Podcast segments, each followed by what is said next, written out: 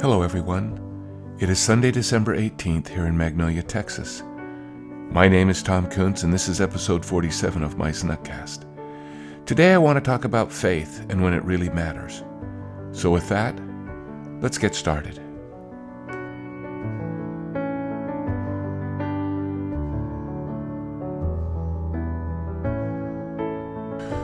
On February 14th, 1997, we started building our home in Magnolia, Texas. Well, that wasn't the actual day the building started, but it was the day that we closed on the construction loan, and within days the lot was cleared and the foundation was framed. It was an exciting time for us. We were living in Kingwood at the time and had been since returning from our assignment with Shell at Norco, Louisiana refinery in 1989. We had long felt the pull of the northwest area of Houston, having looked a number of times in Tomball for a home and some land, but it wasn't until we found Indigo Lake Estates out in Magnolia that we actually had the courage to take action. We would try to get out to Magnolia, about 50, 50 miles due west of Kingwood, every weekend. When the house started to take shape, we agreed with our builder that we would do the cleanup each weekend. This would save a little money in the construction cost and allow us to be part of the building experience. Each weekend, we would take pictures of the progress. It was an exciting time for our family. Our initial thinking was that we would put our home on the market and find a place to rent while our house was being built. However, with seven children, we soon learned that that option was not even available to us. It was impossible to find an apartment where nine people could live. The max was always six, meaning that we would have had to have rented two apartments and that made no sense to us and really wasn't affordable. We looked around for homes, but everything was an annual lease, and we only needed six months. We even checked with a new modular home rental community in Magnolia, but they only offered six month leases as well, and by the time we checked with them, we only needed three to four months. We ultimately decided there was nothing else to do but stay in our existing home until our new home was completed, and then try to sell or even rent our home at that point. It was a little scary because we knew we couldn't afford two house payments. But the feeling that we needed to move to Magnolia was so strong that our faith exceeded our fear, and on that Friday in February, we signed the paperwork. In 1997, the housing market wasn't great. It was indeed a buyer's market, making it that much more difficult to sell. At some point, we figured that our only option was to rent the home with the potential for a purchase. So, sometime around the end of May, with our home in Magnolia about a month away from completion, we put a listing in the Houston Chronicle and began to take calls. Not long after listing it, we were contacted by a man, his wife, and her mother who were very interested in the home. The wife's father worked on an oil rig, so he was gone for extended periods of time. So they had figured that the mother would live with them and help pay for the lease.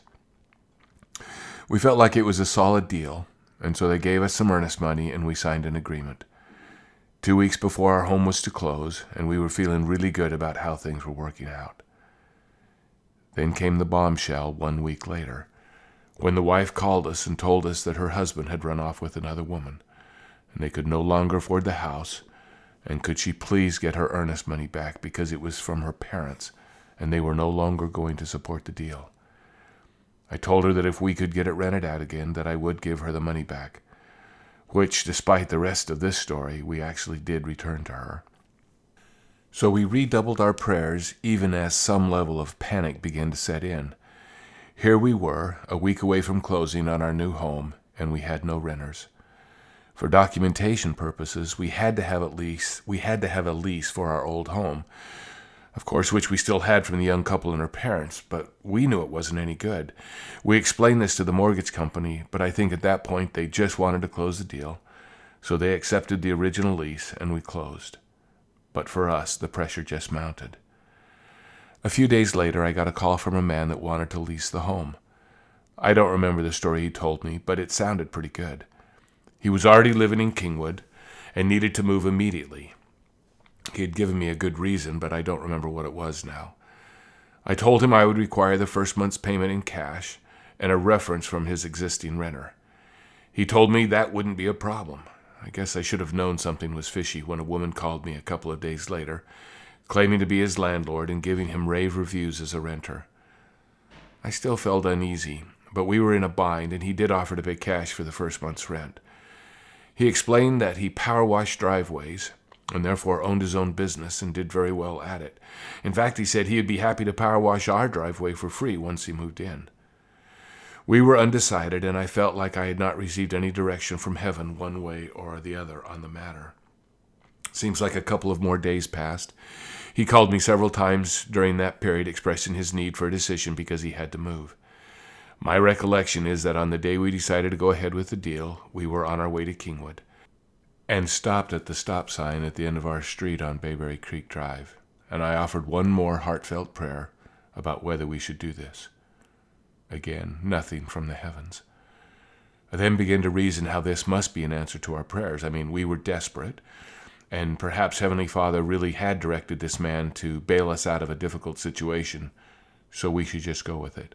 I mean, if he had the cash and a good reference, then it must be right. We proceeded to Kingwood, met the man, got his money, and signed the lease. Whew, we were saved, or so we thought. Within days of him moving into our home, we received a call from one of our par- one of the parents on our daughter's soccer team.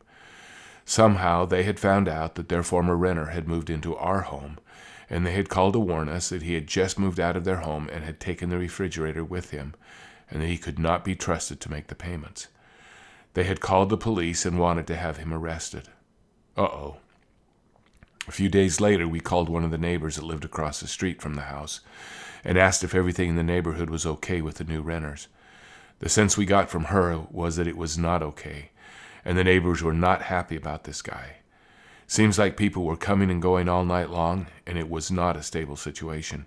In fact, they indicated he had already broken the gate on the side of the house where he had had a boat stored, and when pulling it out quickly, broke the pole and had done nothing to repair it. We were getting more and more concerned. Then, about a week later, this neighbor called us back and said that last night the cops had been to our home and arrested this guy. Apparently, he was notorious for writing bad, buying electronics and then writing hot checks. The cops told her that he was storing these stolen goods in our attic. Ugh. Now we had to do something and do it quickly. So we drove over to Kingwood the next morning. I think it was a Saturday morning, and we posted a notice on the door that he was evicted and had to be out of the home the next day. When we called a neighbor the next morning, she confirmed that he had indeed been moving stuff out of the house in the middle of the night. So we went back to check, and while nearly everything was out, there was still a refrigerator and a few belongings which we moved out to the end of the driveway. After we left, he came back, took the rest of his stuff, and we never heard from him again. He had damaged the fence. He had damaged the fence, and the attic opening had been roughed up pretty bad. But in the big scheme of things, we considered ourselves extremely lucky that he moved when we told him to, and no further damage was done. Hmm, lesson learned. When the heavens are silent, that does not mean yes. Well, it was now the 1st of August, and our home was empty again with no renter in sight. Then, within a day or two, we received a call from some friends of ours, the Davis family, who were looking for some place to rent for a couple of months while the house they were moving into was being refurbished. They had made an arrangement to rent another home, but when the owner found out they had five kids, he refused to honor the agreement. They were stuck, we were stuck. So we agreed to let them live there for two months. That would give us time to put a listing back in the newspaper and get someone in that would be longer term. I think this proved to be a nice miracle for both of us. So we listed the house again for rent in the Houston Chronicle, and sometime in late August or early September, we received a promising phone call from a couple who were interested in our home. He seemed very articulate and intelligent on the phone and really wanted us to meet his family and talk about a possible deal. They were living in Humble, so we agreed to meet them halfway, which turned out to be at the Woodlands Mall up in the food court. They were a very nice couple.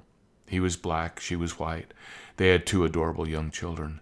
We talked for about an hour. I liked them. I started to drill down a bit on their situation. When I found out that he smoked, I told him he could not smoke in our home absolutely not allowed. He said that would not be a problem. They wanted to buy the home eventually on some sort of lease purchase agreement. When we left, I explained we would need a deposit and the first month's rent, and I needed a reference or a credit check of some sort. He indicated that wouldn't be a problem either. A couple of days later, he called to talk about smoking in the home and the credit check. He said if they were going to buy the home, why would it matter? And that if they ended up not buying it, they would pay to have the carpets and draperies cleaned. I was not convinced. He, then he told me that I needed to know that they had had a bankruptcy recently, and that their credit report wasn't that good, but they had turned over a new leaf, and this was the home they knew was right for them. When I found out about the bankruptcy, alarm bells went off in my head. Put that together with the insistence to smoke in the home, and I knew it was not going to work. We had been praying about whether we should lease to them, and the heavens again were silent. We had been down this road before, so I was already convinced that they weren't the right renters. And when he told me about the bankruptcy, it was easy to tell them no. But his reaction was one of anger. He immediately claimed that I was prejudiced because they were a mixed race couple and that was why we wouldn't rent to them. No matter what I said about my problem was the bankruptcy and the smoking, he wouldn't listen. He raised his voice, chewed, me out, or at least that's how it seemed to me, told me I was to blame for his family not having a place to live, and then slammed the phone down. Well, this landlord thing was not working out so well for us. But through the experiences I was having, I was beginning to understand the still small voice in a way that I had never understood it before. Telling this man no was hard for me. But I had received a phone call from another guy a couple of days earlier that was interested in the home, so I knew I had a backup option. A man who was being transferred to Houston, taking a job with Houston Lighting and Power, had called. So when this last deal fell through, I called him back to see if we could work something out. He was a senior manager, and they were in the process of building a home and needed to rent a place for seven months. I told him I was really looking for a 12 month contract. He indicated they would even be willing to pay a premium to lease it for a shorter period of time. This was Saturday evening. On Sunday, LaDon and I fasted and prayed about whether to rent to this man and his family. While not the deal we wanted, because it was not someone who wanted to purchase the home eventually, it was definitely someone we felt we could trust.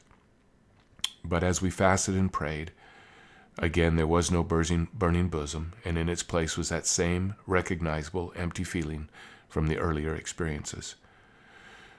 At this point, we were absolutely committed to obeying the Spirit of the Lord because we had already learned the consequences of not doing so. So I called this man and told him no. It was a hard call to make because I couldn't tell him that the Spirit had told me not to rent to him. So all I had was that I didn't want the seven month contract. He was not very happy either, but at least he didn't slam the phone down. Well, it was in that moment, when I told him no, that I realize now that my faith really mattered. Faith was easy when I had a backup option. Faith is always easier when the stakes are small, such as when we have faith that the lesson or talk we prepared will go well, or even when we have faith that someone else will get well or get a job.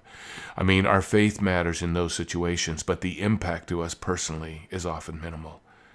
For me, it was another complete matter to know I had someone who was all ready to move in on October 1 and pay me for seven months versus having no one and not being able to make two house payments. In that moment, we felt totally dependent upon the Lord for his help. We had listened to the Spirit, and now we needed help. The clock was ticking. After hanging up from that last call, I just sat and pondered on what we were going to do next. I then remembered that LaDon had mentioned that a week earlier, a woman had called from California about the home. She hadn't thought much about it because we thought we were going to do a lease purchase agreement with this couple we had met, but she thought she remembered having written the number down. Now, if she could just find it. Miraculously, she was able to find the phone number on the back of a piece of scratch paper that should have been thrown away. I felt like even though a week had already passed that I should I should call this woman. So on this Sunday evening, after fasting and praying all day, I called her. I told her the house was was still available and was wondering if they were interested. She said that they were. I said, "Okay." And then, still smarting a bit, I think from the recent experience with the smoker, I said something like, but you can't smoke in our house. It was then me who was surprised when she said, I don't know if you know anything about the LDS church, but we are members of that church and we don't smoke. Well, To make a long story short, this family was to be on a house hunting trip in the next week and wanted to see the home. They hadn't really found anything else thus far that appealed to them. He had just taken a job with Enron, and they were moving from California to Houston. They weren't in a position to buy a home, so they needed to rent for a few years, but ultimately that was their goal. As we prayed about that about this family that night after a difficult weekend with potential renters, it was as if our souls were filled with light. We knew this was the family that would lease our home. So they came and saw the house. The neighbor across the street happened to be from the same town in California that they were moving from.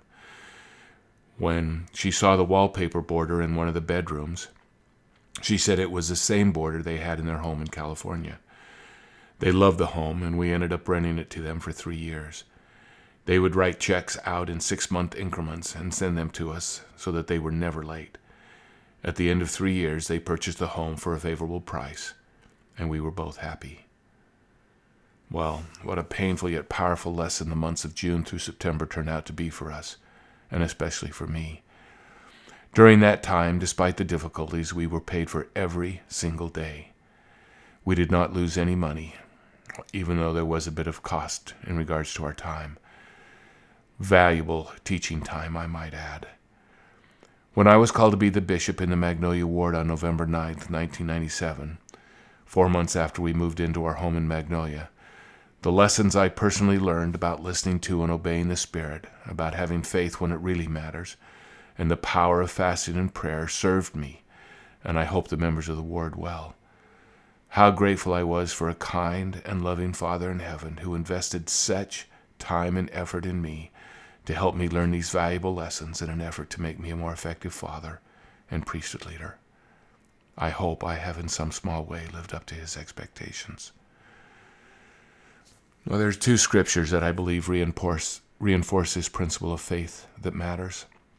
The first is in 1 Nephi chapter 7 verse 12.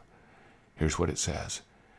Yea, and how is it that ye have forgotten that the Lord is able to do all things according to his will for the children of men, if it so be that they exercise faith in him? Wherefore, let us be faithful to him.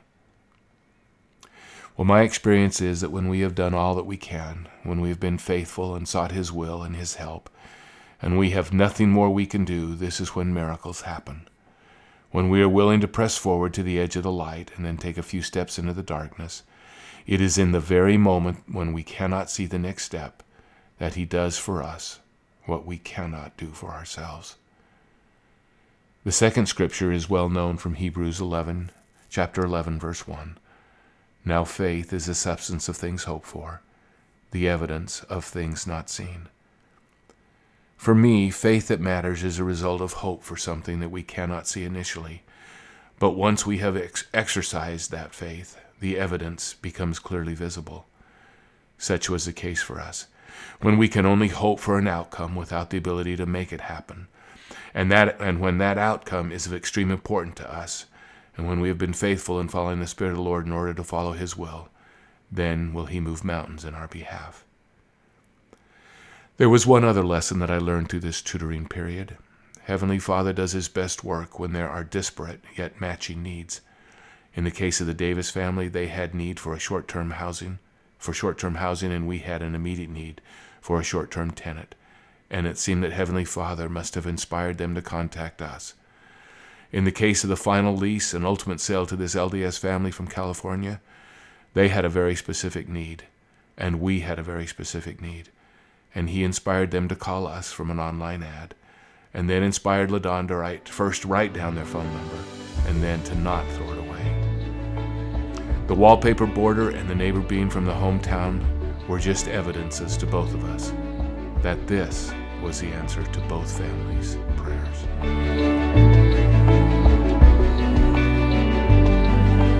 That concludes episode 47. Thank you so much for listening. Faith that matters is the most important faith of all.